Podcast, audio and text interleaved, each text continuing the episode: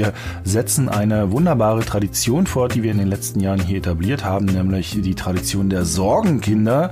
Die Spieleentwickler und Publisher freut das vielleicht nicht so sehr, dass wir da immer fünf Spiele auserkoren sehen, die dann für das nächste Halbjahr unsere Sorgenkinder sind. Aber äh, euch, liebe Zuschauer, scheint es zu freuen, denn das Feedback ist immer sehr, äh, sehr groß auf diese Folgen. Und uns macht es natürlich auch Spaß, ein bisschen zu schauen, welche Spiele im nächsten Halbjahr ähm, spannend, aber auch problematisch werden könnten. Denn Sorgenkind heißt nicht automatisch, dass das schlechte Spiele werden, sondern Sorgenkind bedeutet, dass vielleicht die Rahmenbedingungen schwierig sind. Ähm, und darüber wollen wir sprechen. Bei mir ist natürlich wieder Michael Graf. Hallo Micha.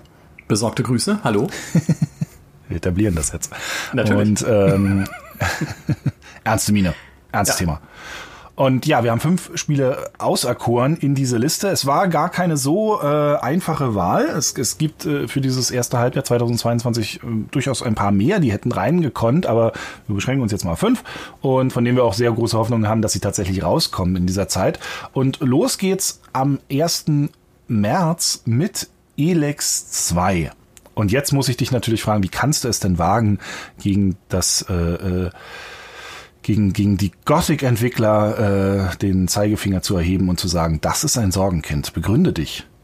Erkläre Jedes dich. ihrer Spiele ist ein Sorgenkind. Es ist leider so. Das heißt ja nicht, dass ich sie nicht trotzdem liebe und in mein Herz geschlossen habe, weil sie ja bekanntermaßen Piranha Bytes seit Gothic immer dasselbe Spiel machen und damit ein Spiel durchaus für meine Vorlieben.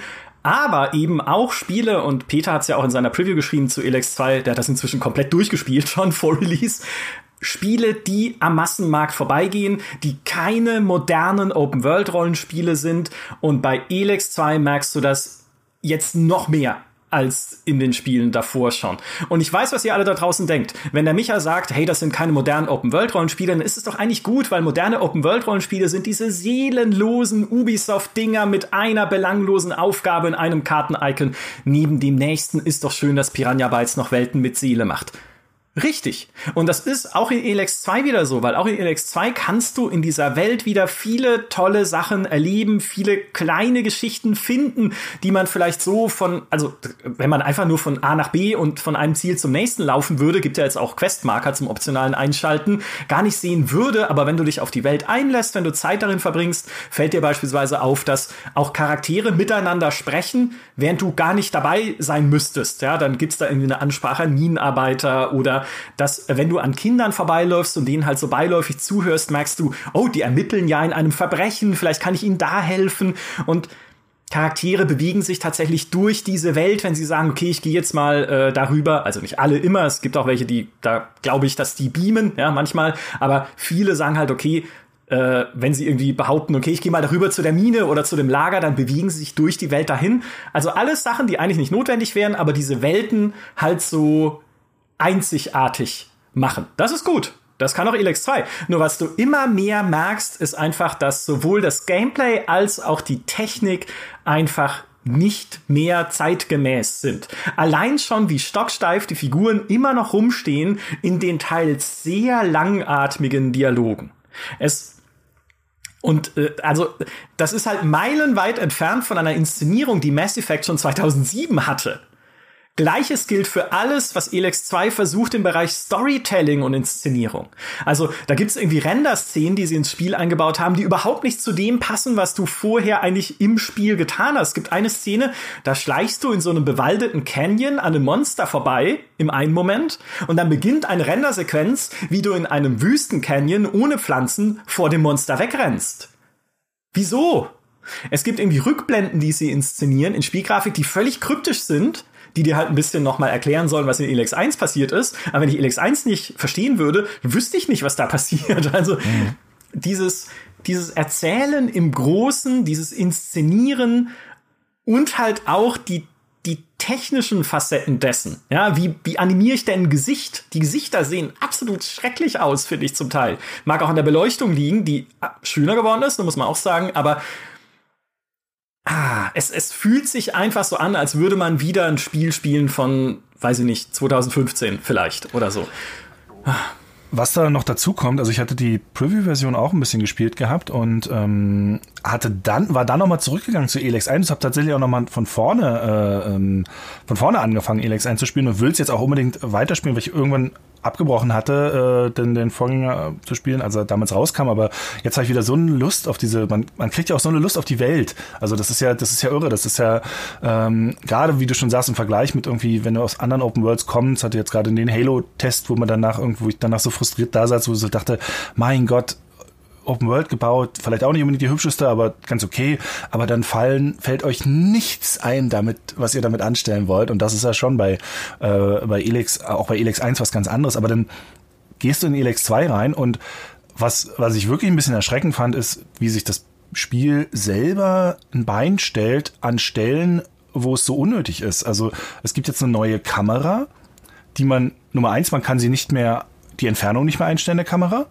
So, hä? Warum, warum denn das? Also was, was soll das? Das war, war doch im Vorgänger drin. Nummer zwei, sie ist jetzt, äh, sie geht jetzt automatisch weiter weg von der Spielfigur, wenn man rennt.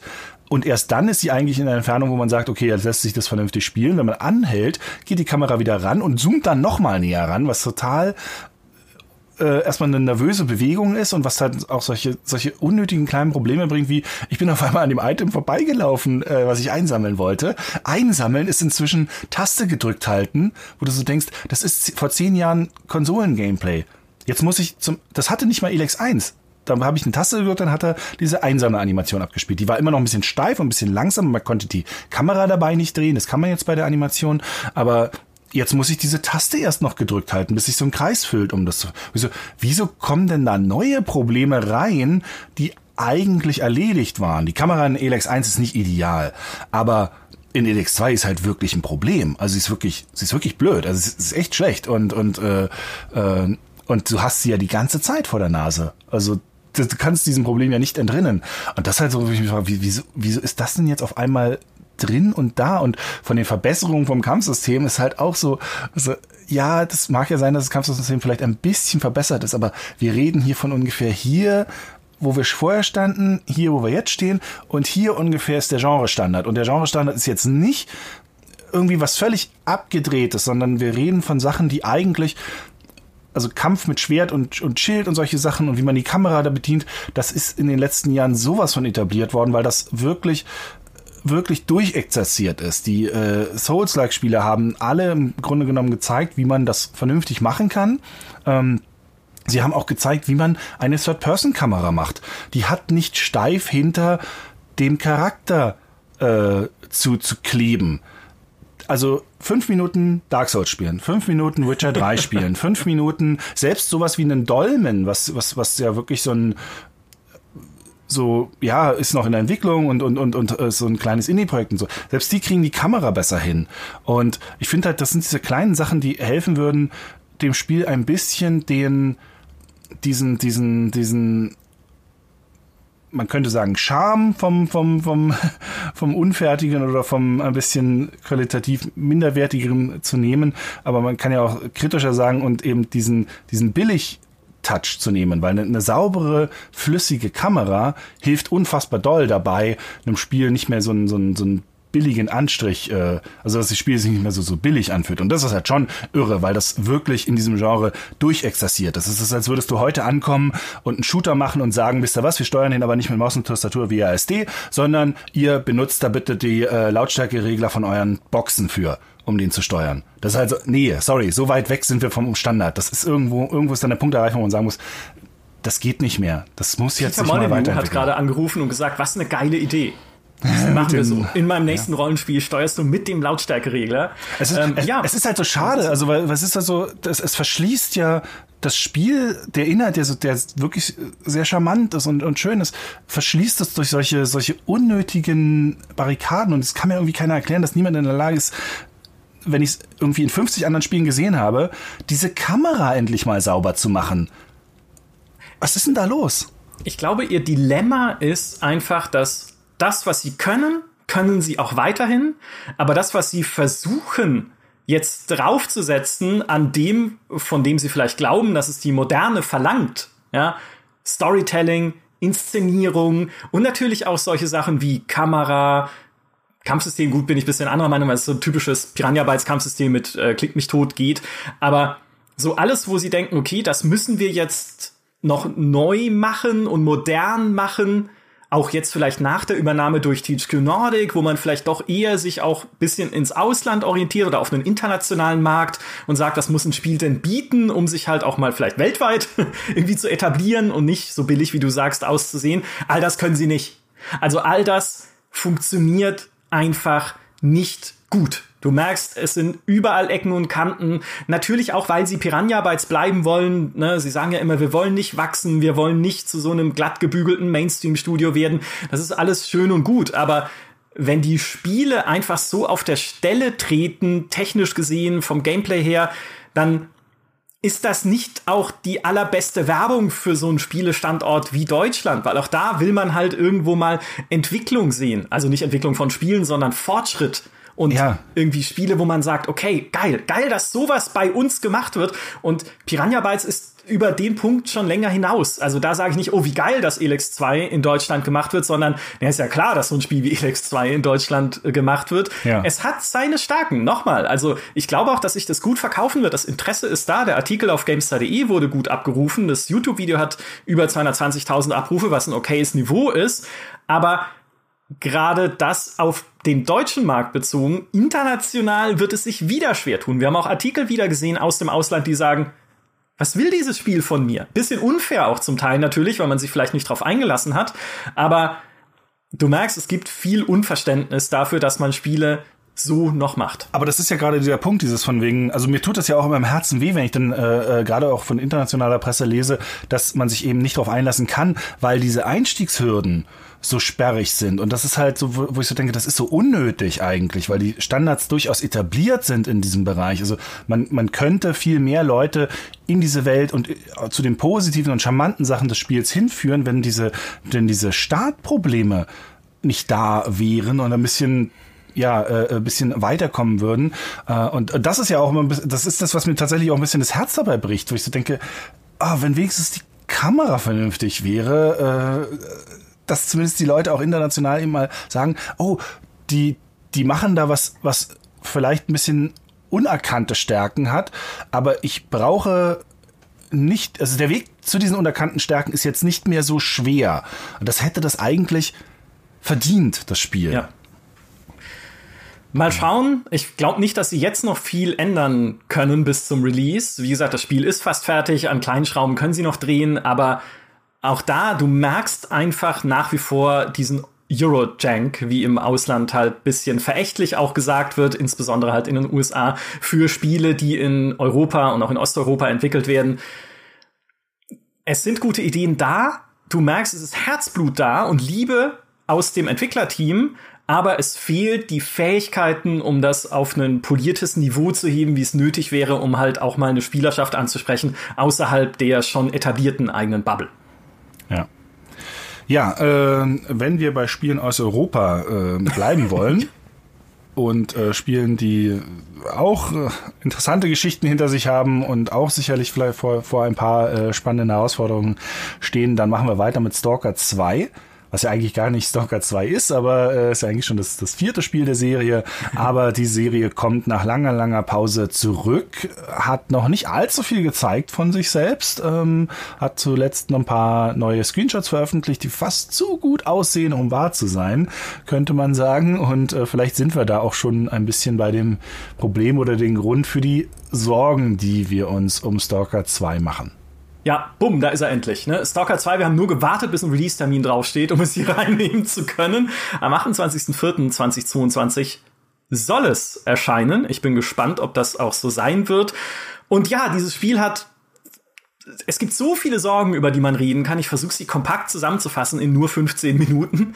Ähm, Einerseits ist natürlich das Studio GC Game World schon in der Vergangenheit nicht das stabilste gewesen. Die sind ja auch 2011 eigentlich erstmal auseinandergegangen, weil damals auch der Studiochef gesagt hat, was wir uns für Stalker 2, das damalige, was sie entwickelt haben, vorgenommen haben, funktioniert nicht. Wir können unsere unsere Ansprüche und unsere Träume nicht umsetzen. Also machen wir das Studio halt einfach mal zu, bevor uns wieder so ein Fiasko passiert wie bei Stalker 1 wo dann der Producer von THQ eingeflogen werden musste, um da mit dem eisernen Kamm durchzugehen, dass das Spiel überhaupt fertig wird, nachdem viele Features ja rausgestrichen wurden, benutzbare Fahrzeuge, paar andere Sachen, was das KI-System anging äh, und so weiter und so fort. Also da haben sie das Studio äh, 2011 zugemacht. 2014 waren sie aber plötzlich wieder da und haben gesagt, jetzt gibt's GC Game World wieder. Wir veröffentlichen erstmal Cossacks 3 und dann irgendwann haben sie auch äh, Stalker 2 angekündigt. Also schon allein diese Studiogeschichte ist komisch und was natürlich dann wieder Erinnerung weckt ans erste Stalker und an überhaupt diese Unzuverlässigkeit, die GSC in der Vergangenheit hatte,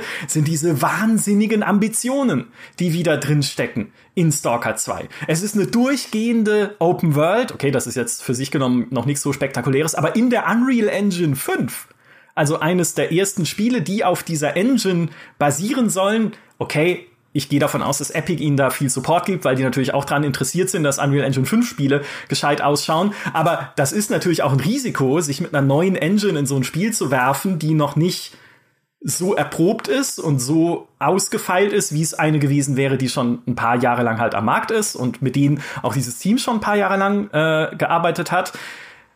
Dann haben sie ganz große, wieder ganz große natürlich Versprechungen, was die Nonlinearität ihrer Story angeht. Es gibt mehrere Fraktionen. Jetzt haben sie vor kurzem erst wieder eine neue gezeigt, die Varta, was so eine Art inoffizielle äh, Söldnerpolizeitruppe ist die Sonne strahlt mir jetzt exakt durch den kleinen Schlitz hier im Fenster ins Gesicht, um mich davon abzuhalten, euch diese Nachrichten zu bringen. genau, also diese inoffizielle Söldnerpolizeitruppe und diese Fraktionen, denen soll man sich natürlich wieder anschließen können. Innerhalb der Fraktionen soll es dann noch Charaktere geben, auch mit unterschiedlichen Ideologien, für die man arbeiten kann oder auch nicht. Und die Entscheidungen, die man dabei trifft, wem man hilft, wem man nicht hilft, sollen sich natürlich auch wieder auf die gesamte Story und auf den Zustand dieser Open World auswirken. Die Open World selbst soll eine Simulation wieder darstellen, also eine tatsächliche lebendige Simulation der Zone rund um Tschernobyl. Sie wollen dafür ihr A-Life KI-System auf Stufe 2.0 heben. Dieses System gab es schon im ersten Stalker und es war tatsächlich auch sehr cool, weil es halt auch KI-Ereignisse berechnet hat außerhalb der Reichweite von mir als Spieler. Das heißt, um in der Blase von so, weiß nicht mehr genau, 150 Metern oder so um mich herum wurde halt schon äh, sehr genau berechnet, was die KI macht und wer gegen wen kämpft und wo gerade ein Mutant kommt.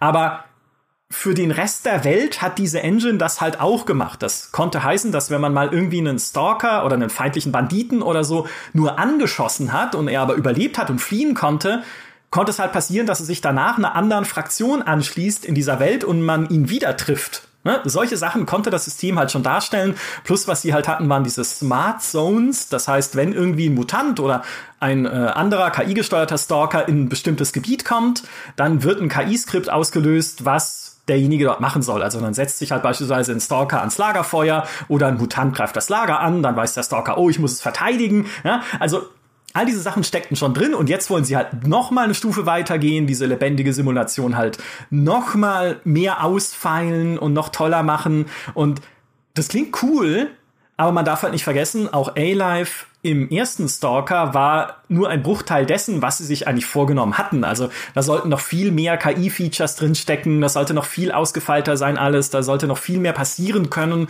und die KI auf noch viel mehr äh, reagieren können. Modder haben danach versucht, das dann wieder so ein bisschen herzustellen, aber du wirst einfach so ein bisschen hellhörig, wenn du hörst, okay, wir haben es beim ersten Spiel schon nicht mitbekommen, jetzt machen wir ein neues Spiel, noch größer zusammenhängende Open World, über 100 Stunden Spielzeit inklusive Nebenquests, versprechen sie, und heben dieses KI-System noch auf eine neue Stufe. Es ist einfach ein so wahnsinnig ambitioniertes Ding, dass man sich, also da fühle ich mich fast schon verpflichtet, mir Sorgen zu machen, ob sie das wirklich alles so hinkriegen. Ja, also ich glaube, das ist ein Spiel, wo man ganz klar sagen kann, das glaube ich erst, wenn ich es sehe. ja. Und gesehen ist ähnlich wie sowas wie ein The Day Before oder so. Äh, gut, sehen meine ich im Sinne von selber mal gespielt haben, weil irgendwie eine hingestellte Demo oder so. Äh, und selbst die gab es ja jetzt noch nicht im größeren, größeren Sinne zu sehen. Also gab ja keine 10 Minuten Gameplay-Präsentation mal für das für alle zu sehen irgendwie. Und selbst da wäre ich ich wäre da vorsichtig. Also ich glaube, dass dieses Spiel hat auf jeden Fall hier seinen, seinen Platz verdient. Ähm, ja, wir machen weiter mit zwei Spielen, die äh, lustigerweise beide von Square Enix ähm, kommen. Und die äh, beide im März veröffentlicht werden und die beide viel Action bieten und die beide problematisch sind, äh, aus so ein bisschen unterschiedlichen Gründen. Das erste ist Stranger of Paradise und äh, wer sich jetzt wundert, hm, Stranger of Paradise sagt mir jetzt gar nichts, vielleicht hilft der Untertitel weiter, Final Fantasy Origin. Das ist tatsächlich ein Final Fantasy Spiel und zwar ein ähm, ja ein Remake oder eine Neuinterpretation vom allerersten Final Fantasy aus den 80er Jahren. Jetzt natürlich als äh, 3D Third-Person-Action-Spiel von den Machern von Nio. Und äh, ja, das Spiel hat eine, eine sehr lustige, äh, oder sagen wir mal, eine sehr kuriose Geschichte schon allein hinter sich, wurde dieses Jahr auf der E3 angekündigt, war da dann eine Lachnummer, weil die Figuren irgendwie so mit, oh, ich muss Chaos zerstören und äh, wo ist Chaos? Hier, gib mir Chaos, ich äh, werde Chaos äh, wegmachen und so. Und die sahen all, auch albern aus und alles. Es sah auch grundsätzlich nicht gut aus und die Leute haben so gedacht, was ist das denn?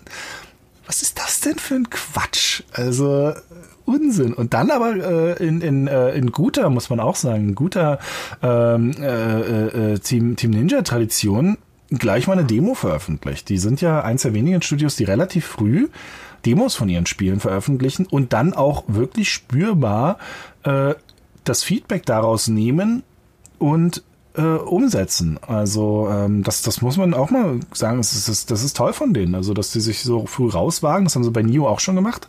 Und ähm, danach halt zurückgehen und sagen, okay, wir, wir gucken mal, was da das Feedback war und passen das an. Und das hat man dann auch schon in der zweiten Demo, die ist dann, ähm, weiß gar nicht, ich glaube zur, zur Gamescom oder so, gab es diese zweite Demo. Ähm, da hat man dann auch schon, schon viele Verbesserungen aus dieser ersten Demo und aus dem Feedback der Spieler äh, gesehen. Aber was man schon in der ersten Demo sehen konnte, war, dass das alle Albernheiten zur Seite und auch die technischen, naja, sagen wir mal, PS3-Grafik-Diskussionen zur Seite ein wahnsinnig tolles Actionspiel ist. Also mhm. äh, das ist äh, das das ist relativ nah an Nio dran, ein bisschen einfacher, dadurch, dass man mehr Optionen insgesamt hat, dadurch, dass man auch in einer kleinen Gruppe unterwegs ist und so. Man kann es auch im Koop spielen. Und also wer das mal gespielt hat und sich da mal ein bisschen auf eingelassen hat, vielleicht nicht unbedingt die ersten fünf Minuten, aber sobald man mal, also wenn man eine Stunde mal drin ist und mal geschnallt hat, wie viel da drin steckt, wie viele Systeme und wie cool aber auch die Systeme ineinander greifen können und es dann mal so, so Klick gemacht hat, aber da ist auch schon der Sagenpunkt, nämlich es muss erstmal Klick machen und es kann mitunter bis zu einer Stunde dauern, äh, was nicht unbedingt ideal ist. Ähm, ich glaube, wer mal so weit gekommen ist, der kann wertschätzen, was sie da bringen. Ob man das jetzt als klassisches Final Fantasy Spiel anerkennen möchte darüber kann man diskutieren. Andererseits, was ist halt heute noch Final Fantasy, so, so breit aufgestellt, wie diese Serie ja inzwischen auch von ihrem Gameplay her ist und auch wie viele Ableger sie ja auch hat auf etliche Bereiche. Ich meine, gibt jetzt gerade irgendwie so eine Art Battle Royale Mobile Ableger mit First Soldier Klar, und dann gab es auch etliche so, so Mischung aus Kampf- und Strategiespiel-Dingern über die Jahre. Also es, diese Serie hat sich ja schon immer recht breit aufgestellt und selbst die Hauptserie äh, ist längst nicht mehr das, was sie jetzt irgendwie äh, zu PlayStation 1 Zeiten äh, war. Also warum nicht auch mal ein bisschen einen anderen Ansatz ähm, nehmen? Aber jetzt habe ich die ganze Zeit erzählt. Äh, lass ich dich doch kurz erzählen. Ich habe gar nicht so viel dazu zu sagen, muss ich sagen, weil ich in diesem Final Fantasy Universum nicht drin stecke. Für mich sieht das momentan nur einfach nicht reizvoll aus, dieses Spiel. Auch technisch, insbesondere technisch gesehen, weil es so verwaschen ausschaut, immer wenn man es sieht. Das muss irgendein Filter sein oder irgendwie eine stilistische Sache, die sie da drüber legen. Aber ich frage mich, warum. Gerade wenn du, ne, ich meine, dann hast du irgendwie diese Actionkämpfe in diesem so typischen JRPG-Action-Kampfsystem und sehr viele Bildschirmanzeigen und sowas, aber das akzeptiert man, das gehört zum Genre. Aber warum muss es denn so matschig ausschauen? Das frage ich mich. Es ist total merkwürdig. Also es ist wirklich merkwürdig. Sie haben jetzt zumindest in der zweiten Demo es insgesamt ein bisschen heller gekriegt. Das war ja schon in der ersten, das war einfach viel zu dunkel. Hm. Ähm, und aber das ist super merkwürdig, weil zum Beispiel ja Nio ähm, relativ scharf gezeichnet ist. Also das, oder du kannst es dir zumindest recht scharf auch einfach einstellen. Das sieht eigentlich recht sauber aus, obwohl auch das mit Effekten und auch teilweise mit Bildschirmanzeigen relativ voll geknallt ist. Äh, aber hier kommt natürlich noch dazu, dass du eben halt eine Gruppe hast, was nochmal für mehr Elemente sorgt, die ablenken können. Und dann dieser merkwürdig verwaschene Grafikstil, wo man halt wirklich sagen muss, Leute, das ist ein PS5, PS4 also generationsübergreifendes Spiel, kommt auch für den PC raus.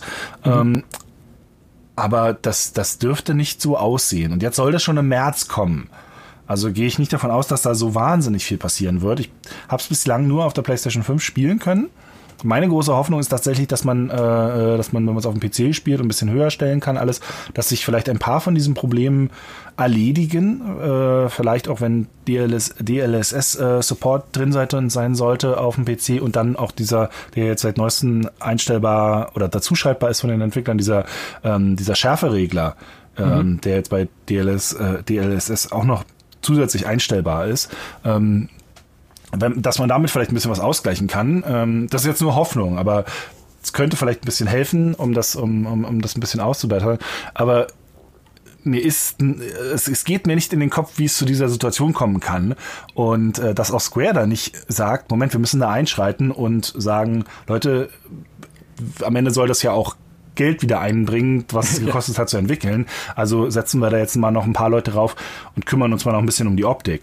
Sage ich jetzt so ganz einfach. Äh, so einfach ist es natürlich nicht, aber so kann es eigentlich nicht rauskommen. Und wenn es so ja. rauskommt, dann wird es genau dieses Problem haben, nämlich dass es, dass die Leute es sehen werden und sagen werden, was soll das denn? Es ist jetzt schon so schwer zu greifen. Es gibt keine guten Artworks dazu, keine guten, kein gutes Promomaterial irgendwie, wie man ja. das mal schön auf den Punkt bringen kann, das ganze, das ganze Ding. Äh, das war bei Nio schon ein bisschen schwierig, aber hier ist es noch schwieriger. Und äh, also auch, auch was, ja, was auch die ganze PR-Arbeit um dieses Spiel angeht, schießt sich dieses Projekt sehr ins Bein, muss man tatsächlich so sagen.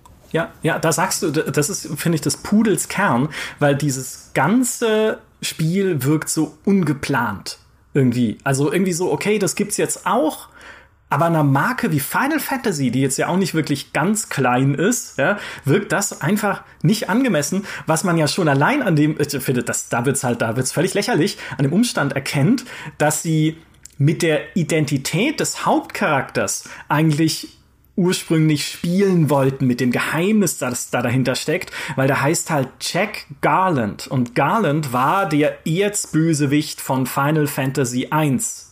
Und was passiert aber natürlich, nachdem Leute das rausgefunden haben und die Demo gespielt, das erste, was jemand auf Reddit schreibt, ist, das ist bestimmt einfach der Schurke von Final Fantasy I nur neu interpretiert. Und die Entwickler so, damn it, Mist, sie haben den Twist erraten. Jetzt müssen wir irgendwas anderes kommunizieren. Also sie wollten halt damit das so zum großen Geheimnis machen und dann hat's dann erraten es die Leute halt einfach. Ja. Und ah, das bisschen, das macht bei mir so, äh, da hinterlässt so dieses Gefühl wie die Star Wars Sequels. Da fehlt mir so richtig der Plan. Ja, also richtig ja. der Plan, warum, warum brauche ich das? Warum, also auch als Final, als Final Fantasy Fan, warum muss ich das denn mal spielen? Das Kuriose daran ist, ich glaube, das ist im Spiel durchaus alles drin. Also ich glaube, es wird, es wird ja. überraschend storylastig, glaube ich, werden, weil schon auch die Neo-Spiele durchaus ihre Zwischensequenzen und Geschichten hatten.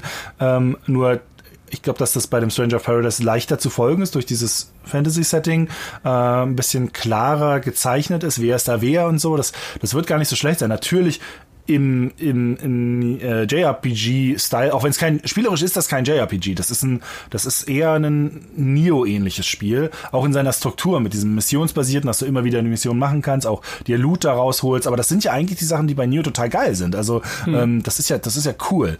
Äh, und ich glaube, dass das auch, das Spiel ich glaube, das ist viel größer, als man sich das vorstellt. Das ist kein irgendwie so ein kleines Projekt eigentlich, sondern das wird relativ umfangreich äh, werden. Ähm, also ich würde da wetten, dass es mindestens so 30, 40, 50 äh, Stunden ähm, lang äh, gehen wird. Schon allein durch auch durch, durch, den Schwierigkeitsgrad, dass man öfter mal Missionen auch nochmal wiederholt und so, um sich hochzupuschen oder um bestimmte Klassen. Man kann ja da auch mit den Klassen äh, sehr viel rumexperimentieren, ähm, dass man das alles nochmal so ein bisschen leben wird. Also das ist gar nicht so zu, zu unterschätzen.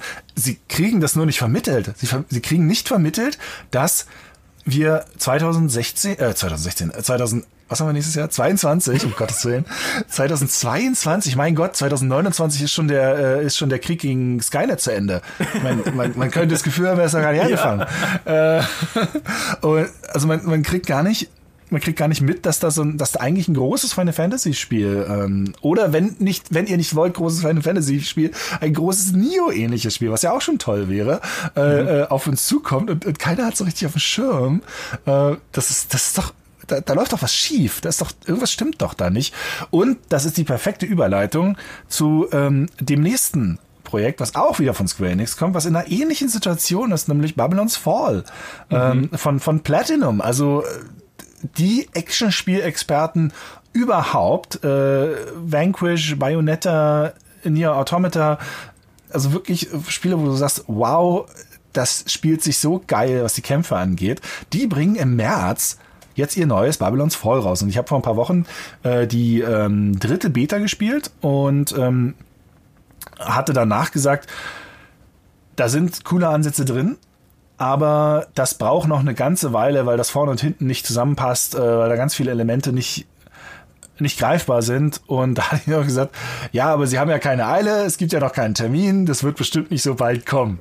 Jetzt haben sie im Rahmen der Game Awards gesagt, dass es am 3. März kommt. Und als ich das gehört habe, habe ich so gedacht, okay, das war's. Scheiße. Also, ja. ähm, weil äh, das ist ein loot-basiertes Koop-Action-Spiel, bei dem man den Turm von Babylon Level für Level erklimmt. Ähm, das sieht jetzt nicht immer unbedingt aus wie ein Turm, den man da hochklettert, aber es sind immer relativ überschaubare Level, so 10 bis 15 Minuten lang. Am Ende kommt vielleicht auch noch ein Boss. Äh, es geht immer durch so, so Schlauchabschnitte, geht's dann zum nächsten Arena-Kampf, der dann geschlossen wird, wie beim Devil May Cry, bis man da alle Gegner besiegt hat in dieser Arena. Das kann man, wie gesagt, entweder allein oder mit bis zu äh, drei weiteren Spielern machen. Und der besondere Dreh dabei ist, dass man vier Waffen anlegen kann. Und je nachdem, auf welche Taste man diese Waffen legt, schwerer Angriff, leichter Angriff und dann zwei Spektral-Spezialangriffe, ähm, gibt es unterschiedliche Kom Kombos und unterschiedliche Effekte diese Waffen auslösen können.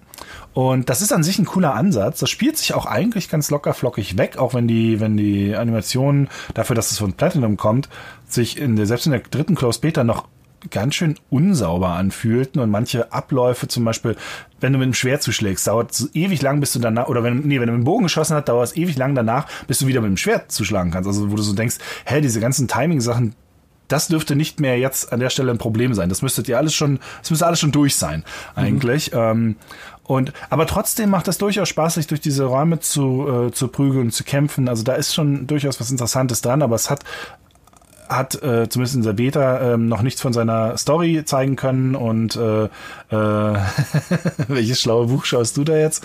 Und ich, ich verlese einfach äh, nur äh, zwei Regeln aus dem heiligen Buch ähm, der GameStar.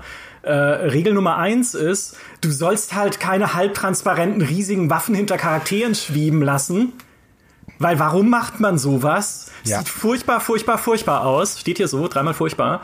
Äh, bitte lasst das. Das ist Regel Nummer eins. Und Regel Nummer zwei ist, du sollst kein Service-Game machen, wenn du halt ein geiler Singleplayer-Spielentwickler bist. Bitte lasst das. Bitte hört auf damit. Es, es, es muss nicht noch mehr Service-Games geben, die scheitern. Und das wird scheitern. Also alles an Babylon's Fall, du hast es ja schon aufgeführt, inklusive der Technik, ja, die auch noch dazu kommt. Sie haben ja diesen Ölgemälde-Grafikstil inzwischen zwar ein bisschen runtergedreht, dass nur noch die Hintergründe so ein bisschen Ölgemäldemäßig sind, aber trotzdem sieht das, also es sieht nicht gut aus. Jedes Video, das man davon sieht, sitzt du davor und denkst so, hä, ist das von 2008 oder sowas?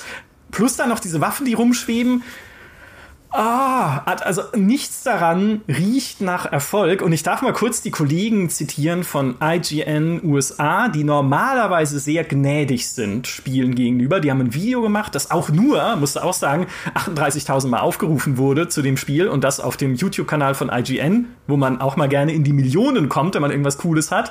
Ähm, ein Video über Babylon's Fall, in dem sie sagen, Zitat, Babylon's Fall entwickelt sich zu einem grundlegenden Durcheinander, bei dem grundlegende Funktionen fehlen oder verworren sind. Es summiert sich bisher zu einem trägen, groben Trott, der viel mehr Zeit braucht, um sich zu verfeinern und auf das zu konzentrieren, was er sein möchte.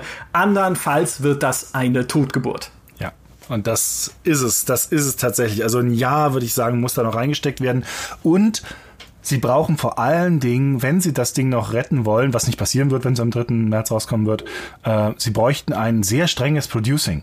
Also ja, ein, jemand, der genau. reinkommt, das ist ja immer so ein bisschen, mich, mich ärgert es immer so ein bisschen so von wegen, wenn, wenn äh, es wird oft bei Spielen so ein bisschen diese Geschichte gesponnen, wie, ah, die armen Entwickler durften nicht ihr Spiel so entwickeln, wie sie es wollten. Und dann kam ein böser Produ Produzent und hat gesagt, das muss weg und das muss weg und das muss weg. Aber tatsächlich, die meisten Spiele, die Probleme haben, haben es, weil sie kein gutes Producing haben, nämlich weil da eine Person fehlt, die sagt, der Teil funktioniert, den können wir nehmen, auf den konzentrieren wir uns. Und diese 15 äh, äh, äh, Traumvorstellungen, Luftschlösser, die ihr euch da gebaut haben, die funktionieren nicht das, das klappt so nicht. Ihr, ihr habt vielleicht eine Idee, aber ihr wisst nicht, wie ihr zum Ziel kommen sollt. Dann hört auf damit. Wir müssen da jetzt irgendwie mal auf eine gerade Schiene kommen. Und wie gesagt, mich, mich ärgert es immer, wenn da so, so dieses Bild vom der gute Entwickler gegen den bösen Produzenten ja. gemalt wird, weil das unglaublicher Quatsch ist. Äh, natürlich gibt's äh, gibt's diesen diese Konfliktsituation äh, äh ähm, und natürlich ist auch manchmal, wo man so sagt, ah schade, dass wir das jetzt so und so machen mussten. Aber einfach so diese Vereinfachung, das funktioniert nicht. Das ist genau wie dieses ja der gute Entwickler und der böse Publisher. So dieses dieses furchtbar einfache Bild, wo ich so denke, was ist das denn für ein, was für ein Blödsinn? Also, da ist diese Firma, die den Entwicklern das Geld gibt, damit sie dieses Spiel machen können. Und am Ende sind sie die Bösen, wenn sie sagen, äh, könnten wir vielleicht das äh, Geld auch wieder einspielen, was wir euch da gegeben haben? Wäre es okay? Nein, das dürft ihr nicht! Das ist gemein! Also, äh, ist das spinnen, spinnen wir ein bisschen? Was für eine Welt leben wir denn? Dann müssen wir das System ja. um, umkrempeln. Und äh, ich komme aus einem System, wo das versucht wurde umzukrempeln, kann ich nie empfehlen. Also äh, Ja, ich finde halt, die Konstellation ist auch schon ungünstig. Du weißt natürlich nicht, wer diese Service-Game-Idee an Platinum Games rangetragen hat. Haben sie selber gesagt, wir wollen das unbedingt machen, hat Square Enix als Publisher gesagt, wir müssen in diese Richtung gehen, was sie sicherlich umtreibt, weil alle Experimente in Service-Game-Richtungen, die es bisher gab von Square Enix, liefen nicht so rund. Marvel's Avengers brauchen wir nicht drüber reden. Outriders war am Anfang ein großer Erfolg, weil es halt exakt zum richtigen Zeitpunkt rausgekommen ist. Aber dann, zumindest vor dem großen November-Update, auch gefallen auf Steam unter Spielerzahlen von 1000. Also und die wollen ja nicht mal ein Service-Game sein. Das ist das Lustige. Sie, genau, und haben sie, noch dazu sie benehmen sich ja auch nicht wie ein Service-Game. Sie haben jetzt ja. noch ein Update rausgebracht, aber ansonsten sind sie nichts, haben sie nichts gemacht, was ein Service-Game eigentlich macht. Genau. Also muss und man ja noch dazu sagen. Richtig, und das, dieses ganze PvE, bisschen vielleicht PvP auch Service, Multiplayer, Game betreiben, irgendwo knarzt es da noch sehr stark bei Square. Sie hoffen irgendwie, dass irgendeines dieser Projekte das nächste Warframe wird. Bisher klappt es halt nicht. Ja? Und ähm, ja, aber selbst, aber selbst da, ne? Also wenn man zum Beispiel, ist ja auch ein interessanter Punkt tatsächlich, den du gerade ansprichst, mit dem sie hoffen vielleicht auf sowas wie das nächste Warframe, ähm, muss man, äh, selbst da müsste man sich ja auch mal die, die Historie von Warframe anschauen, was die für einen ja. harten Kampf hatten, wie ja. die dann sich entwickeln mussten. Und selbst Warframe hat's heute, äh, nicht in jedem Markt ist das ein Riesenerfolg. Sie, die, und die können auch, diese Warframe ist erfolgreich, weil sich die Firma darum so gebaut hat, dass sie davon lebt. Genau. Es ist genau. kein, das ist, das ist kein so von wegen, hey, äh, da ist jetzt auch noch ein Publisher mit dran, der auch noch mehrere andere Projekte mal finanziert, sondern sie haben dieses eine Warframe-Ding. Wenn das irgendwann mal wegsterben sollte, ist das, hat die Firma auch ein Riesenproblem automatisch. Würde ich Ihnen nicht wünschen. Warframe hat ja aktuell auch eine tolle Entwicklung mit äh, äh, The New War und so, kein Ding. Aber das ist natürlich, die kommen aus ganz anderen Trenches äh, als jetzt so ein, so ein, ähm, so ein Projekt wie ein Babylon's Fall. Ähm, und was man bei dem Babylon's Fall vielleicht auch noch sagen muss, dass es hat, es hat auf der einen Seite so ein bisschen diesen Godfall-Effekt, also dass es für ein paar Minuten, ein paar Stunden vielleicht ganz nett funktionieren könnte, danach aber sich so total verliert. Und was du gerade gesagt hast, dass Square ja schon viele Versuche oder zumindest Ansätze von Versuchen hatte, in diesem Service-Game-Bereich zu starten. Du siehst davon in, äh, in Babylons Fall gar nichts, wo du so denken würdest, Moment mal, ihr hattet jetzt mehrere Ansätze in diesem Bereich. Spricht da keiner mit dem Team? Schickt ihr mal nicht mal jemanden rüber von dem einen Team, das das andere vielleicht ein bisschen beraten kann? Weil auch wenn jetzt Marvel's Avengers ein, äh, äh, ein Reinfall war, es wird sicherlich sehr viele Lektionen gegeben haben daraus. Und dann guckst du, dann startest du den, den den Item-Monitor von, von, ähm, von Babylon's Fall und denkst so, Moment mal, hier fehlen ja grundsätzliche Sachen, Anzeigensachen. Also ich habe einen halben Nachmittag gebraucht, um eine so lange Liste von wirklich Standards aufzuschreiben, die da rein müssten. Und ich gesagt wie kann denn das, eine Closed Beta, die man ausstrahlen soll nach draußen, wie kann das da alles noch fehlen? Das ist, an diesem Punkt dürften wir überhaupt nicht sein. Wir müssten schon viel, viel weiter sein. Und das ist halt auch so, ja, okay, ihr seid vielleicht mit anderen Service Games auf die Nase gefallen, aber warum, oder ein bisschen zumindest auf die Nase gefallen. Outriders würde ich zum Beispiel jetzt nicht als, als Fail hinstellen, weil ähm, das, das hat einen guten Start gehabt, das hat sich gut verkauft.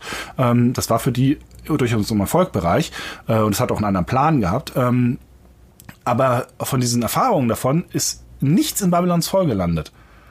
Das ist halt auch schwierig. Jetzt muss man natürlich sagen, europäische Studios oder westliche Studios, damit japanische Studios Zusammenarbeit ist nicht immer ganz einfach. Mhm. Ähm, da äh, Synergieeffekte zu nutzen, sieht auf dem Papier leichter aus, als es in der Praxis ist. Ich meine, selbst in Bethesda kriegt das nicht hin, äh, mit ihren westlichen Studios irgendwie das heißt, er müsste in der Lage sein, das perfekte Open-World-Spiel äh, zu bauen, den perfekten mit Shooter und Sachen und tralala. Und sie kriegen es immer trotzdem nicht hin, diese vielen interessanten Firmen, die sie haben, so zusammenzusetzen, dass daraus das Überspiel wird, zumindest bis jetzt noch nicht. Ähm, und aber das ist halt, da kommen so viele Sachen zusammen, die nicht, die nicht passen. Und wenn das jetzt im März rauskommen soll, also ja, ich sehe da, also dieses Totgeburt-Ding kann ich nur unterschreiben. Ich ja. sehe da kein Licht am Ende des Tunnels. Und Schade. es lässt sich auch noch scheiße verkaufen. Also bau, bau, mal, bau mal für das Video, für das Spiel ein Teaserbild für Videos. Also da ist es, da ist, es gibt nicht ein vernünftiges Artwork für das Ding, dieses mit den scheiß Waffen hinten drauf, äh, äh, das macht jeden Screenshot hässlich, also furchtbar. Nee. Und, und es tut trotzdem ein bisschen weh, weil das Setting ist cool, der Grafikstil ist, wenn man ihn noch ein bisschen weiter entschlacken würde, am Ansatz auch cool.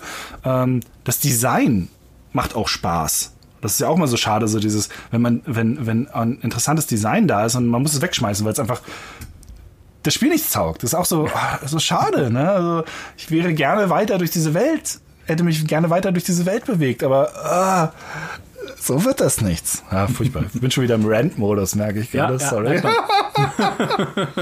aber es, es, es, es kommt aus es kommt auch aus einer Leidenschaft heraus. Also ich fand das, ich hatte da Spaß beim Spielen und dachte so, ach, es ist so schade drum. Und mir tut es immer so leid um diese tollen Sachen, die da sind. Und deshalb äh, werde ich da immer ein bisschen lauter. Ähm, wo ich vielleicht nicht so laut werde, ist das nächste und letzte Spiel, äh, das wir hier behandeln werden. Denn wir kommen zu Ubisoft und zwar zu Rainbow Six Extraction, was ja jetzt schon im äh, Januar rauskommen soll schon, allerdings muss man einordnen nach ein paar Verschiebungen. Das ist der neue Koop-Shooter aus dem Rainbow Six-Universum. Und ihr kennt das in äh, Rainbow Six, ähm, da äh, wird traditionell in der Serie gegen Aliens gekämpft. Ähm, das kennt man schon aus dem ersten Rainbow Six. Das war ja die große Alien-Serie und deshalb wird auch jetzt gegen Aliens gekämpft. Nein, es wird jetzt, äh, ja, es wird irgendwie gegen Alien-Monster gekämpft. Es gab mal einen, es gab mal so einen kleinen Rainbow Six äh, äh, Siege Ableger-Modus, aus dem jetzt mehr oder weniger ein ganzes Spiel gebaut wurde. Ja. Ähm, und ja, also, äh, was soll das denn? Was ist denn da los? Michael ja, Graf, erklären ja. Sie es mir. Vier Worte in diesem Titel sind einfach falsch, nämlich Tom, Clancy, Rainbow und Six. Extraction lasse ich mir gefallen. Früher ist es ja Crownshine, ja. Sie mussten ja auch den Titel ändern, weil es halt äh, unschöne ja. Corona-Parallelen dann geweckt hat. Es hätte eigentlich nur mein noch Gott. gefehlt, Tom Clancy's Rainbow Six Corona. Also das, ja. das, das wäre das hätte alles beschrieben, was, was, was das Problem bei diesem Spiel wäre. Ubisoft traue ich zu. Na, was halt, äh, man merkt halt, Ubisoft ist, steckt mal wieder als Firma so ein bisschen in dieser Selbstfindungs- und Experimentierphase, wo sie einfach ganz viele Projekte rausbringen in der Hoffnung, dass sie erfolgreich werden. Hyperscape Escape, dieser Twitch-Shooter, der leider gescheitert ist, das Roller Champions beispielsweise. Ähm, jetzt natürlich Stimmt, halt was äh, eigentlich mit dem? Extraction gibt's auch irgendwo. So.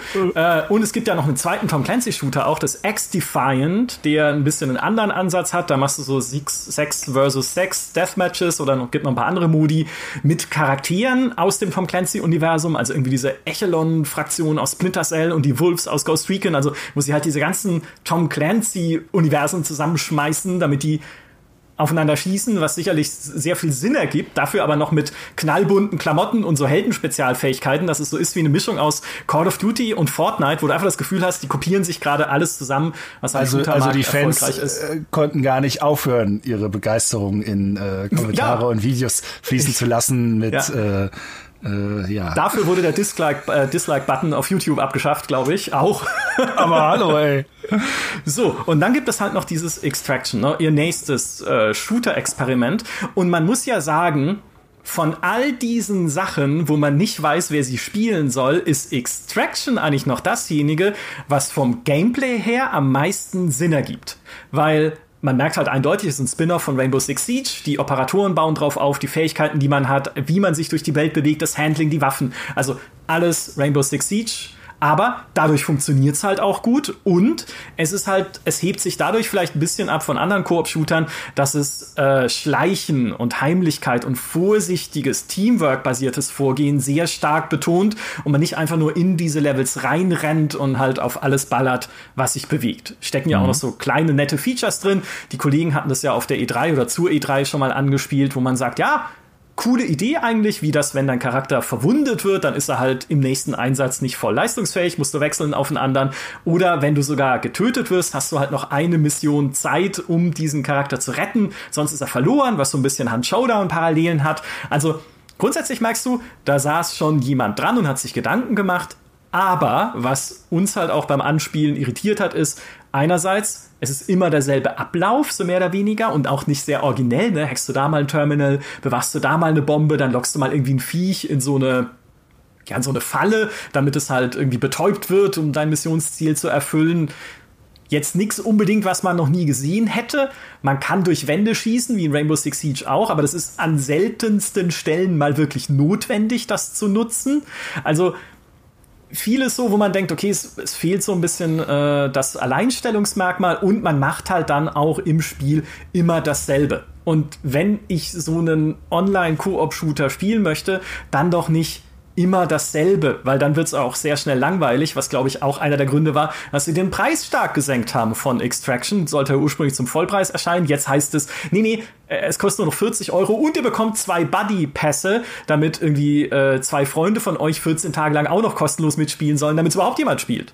So ein bisschen. Also auch das jetzt ein Zeichen, dass Ubisoft erkannt hat, dass dieses Spiel ein Problem hat. Es erinnert ein bisschen, äh, finde ich, an so eine Art GTFO Light, wo man ja. allerdings dann sagen muss, GTFO hat halt seine Nische in dem Hardcore-Ansatz gefunden und ist natürlich auf einem ganz anderen Level. Das ist ein Spiel von neu, ursprünglich von neun Leuten entwickelt, ne? also kommt so aus dem ganz kleinen Bereich und jetzt kommt halt so eine große Marke, äh, so ein großer Publisher wie Ubisoft und, und, und setzt sich in diesem Bereich rauf und irgendwie würde man doch da mehr erwarten und um dieses, damit sich das alles irgendwie rechnet, wird sicherlich Ubisoft auch mehr erwarten, als ja, genau. jetzt vielleicht das notwendig war, um einen GTFO über Wasser zu halten. Äh, weil da hat's ja geklappt. Äh, aber wie gesagt, wir reden ja hier von völlig anderen äh, Größenverhältnissen. Ähm, und weil du gerade sagtest, von wegen, das ist noch von diesen ganzen Experimenten das, was am kohärentesten wirkt oder am, am nachvollziehbarsten. Äh, das ist ja tatsächlich eigentlich die ein bisschen übergreifende, interessante Entwicklung. Ubisoft hat ja eine Tradition darin, durchaus viele Sachen auszuprobieren. Sie haben eigentlich immer versucht, bei allem irgendwie mitzumachen. Und das ist ja. grundsätzlich ja was, was, äh, was Gutes, was auch Ubisoft oft geholfen hat, ähm, neue Sachen zu entwickeln. Sie waren immer ähm, man macht sich immer sehr lustig über Ubisoft mit Ubisoft Formel und und ja, alles ist wie Ubisoft und tralala und ja, sie neigen dazu, wenn sie mal was gefunden haben, daraus eine Formel zu machen und sie tot zu reiten, äh, wobei man fairerweise sagen muss, dieses Totreiten endet mit äh, sehr, sehr viel Geld. Denn ja. äh, Far Cry und Assassin's Creed, wo wir sagen, so von wegen, die haben sich spielerisch ganz schön erschöpft und erzählerisch, machen unfassbar viel Geld. Ähm, und äh, äh, andererseits haben sie eben durch dieses Experimentieren auch viele tolle Sachen über die Jahre gemacht.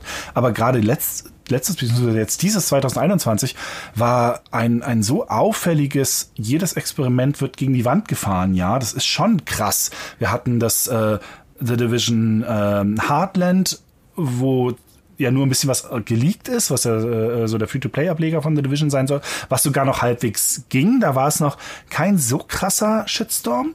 Ähm, dann kam dieses X-Defiant, was ja äh, was wirklich, das hat es noch zu einer Closed Beta geschafft und ähm, aber da war das Feedback schon vernichtend, also es an, ans angekündigt wurde, gerade so auch viele Rainbow Six äh, äh, Influencer haben gesagt, was was soll das denn jetzt hier, was für ein, mhm. was für ein Scheiß, was macht ihr denn mit diesen Marken jetzt hier? Ähm, auch immer dieses Anteasern mit diesen, dass man diese ganzen Marken zusammenschmeißt und bei jedem, wo irgendwie drei äh, Katzenaugen äh, angehen, hofft man auf ein neues Splinter Cell und kriegt wieder nur irgendwie einen Mobile äh, Auftritt von Sam Fisher, wo man sich auch schon so langsam denkt, was soll denn das?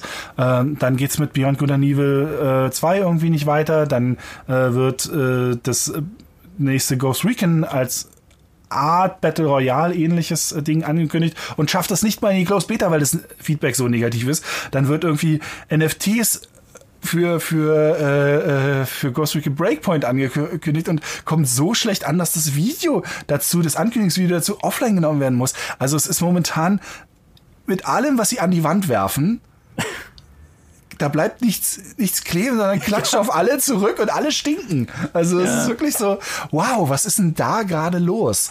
Ähm, das ist schon, deshalb ist dieses Rainbow Six Quarantine auch tatsächlich an dieser Stelle ein bisschen eher auch stellvertretend. Weil das Spiel selber ist, glaube ich, ein bisschen, bisschen egal vielleicht. Also ja. selbst vielleicht sogar, vielleicht sogar für Ubisoft ein bisschen egal. Weil sie sind ja doch im Verhältnis dann doch so ein großes Unternehmen, ob das Ding jetzt nur hinhaut oder nicht, entscheidet nicht über Leben mhm. und Tod von Ubisoft komplett.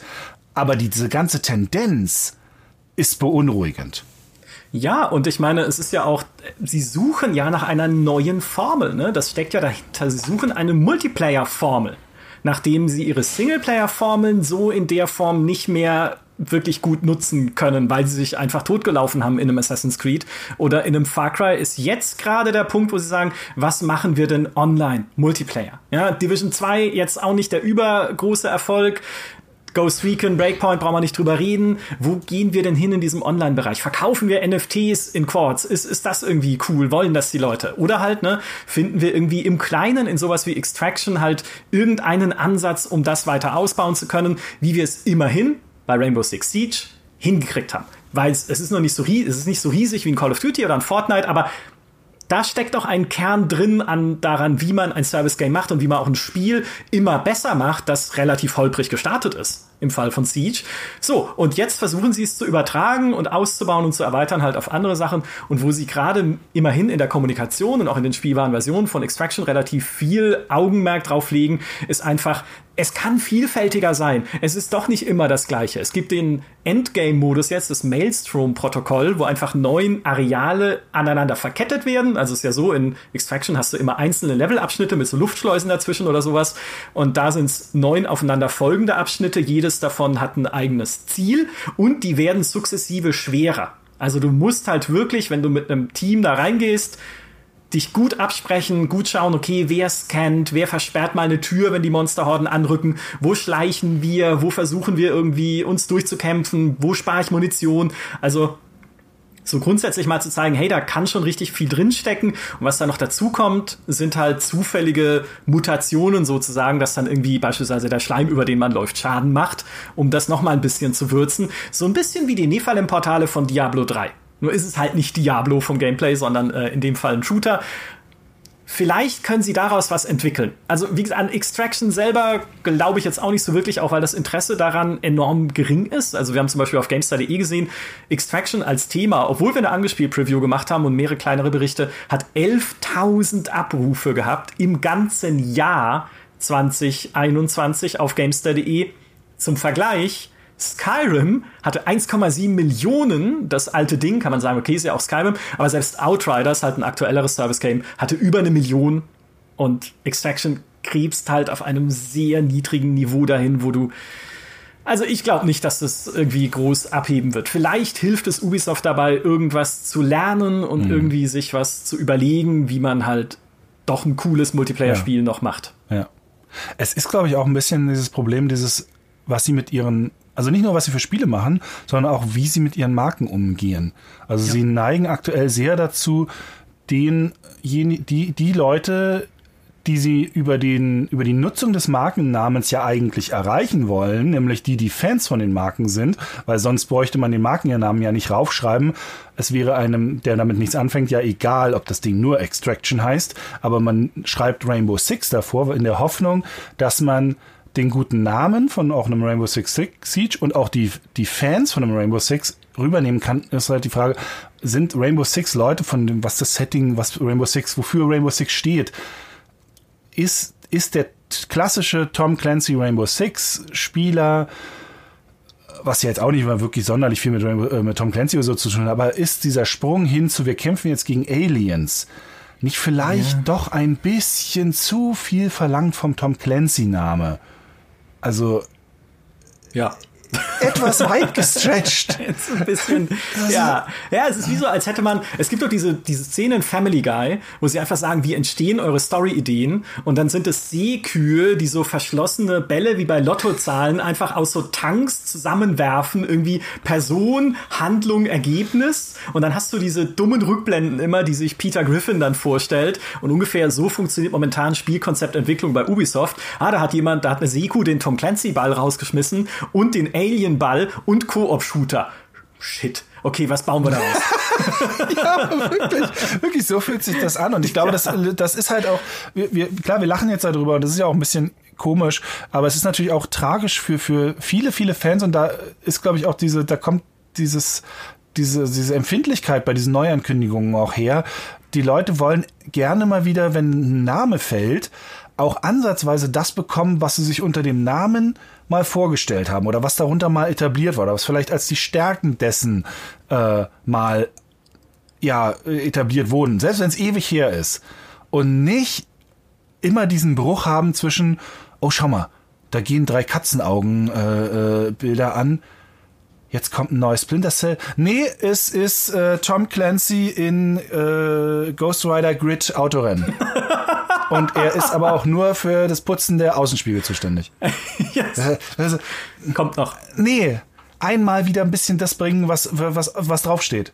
Ich ja. glaube, das, wenn, wenn sie das wieder ein bisschen mehr hinkriegen würden, ähm, das würde ihnen wahnsinnig helfen. Das Problem ist, dass sie ihre ganzen Marken leider über die letzten Jahre so, so verwaschen zum Teil haben, dass es schwer ist zu sagen, was ist denn das?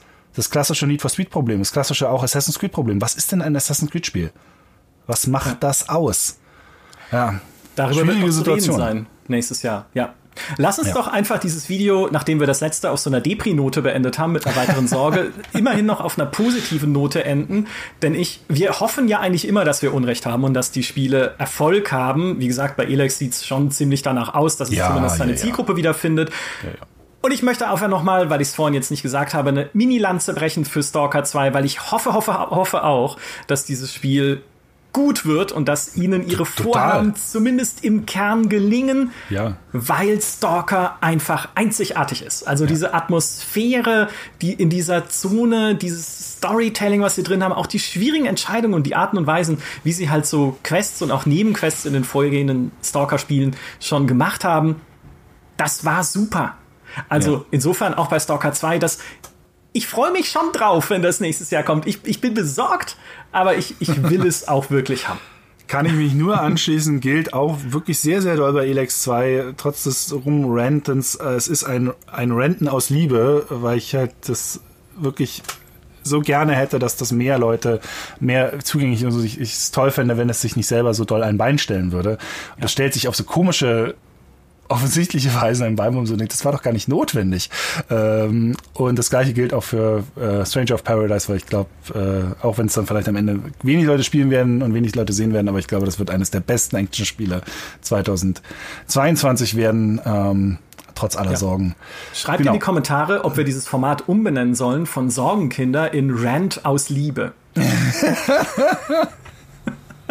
Das verstehen dann die, äh, äh, äh, ja, äh, ich wollte gerade sagen, das verstehen dann die äh, englischsprachigen Zuschauer nicht, aber Rent ist ja auch ein englisches Wort, weil ich gerade jetzt wegen, ja, wegen Miete aus Liebe dachte, aber das ist ja. Äh, Rent.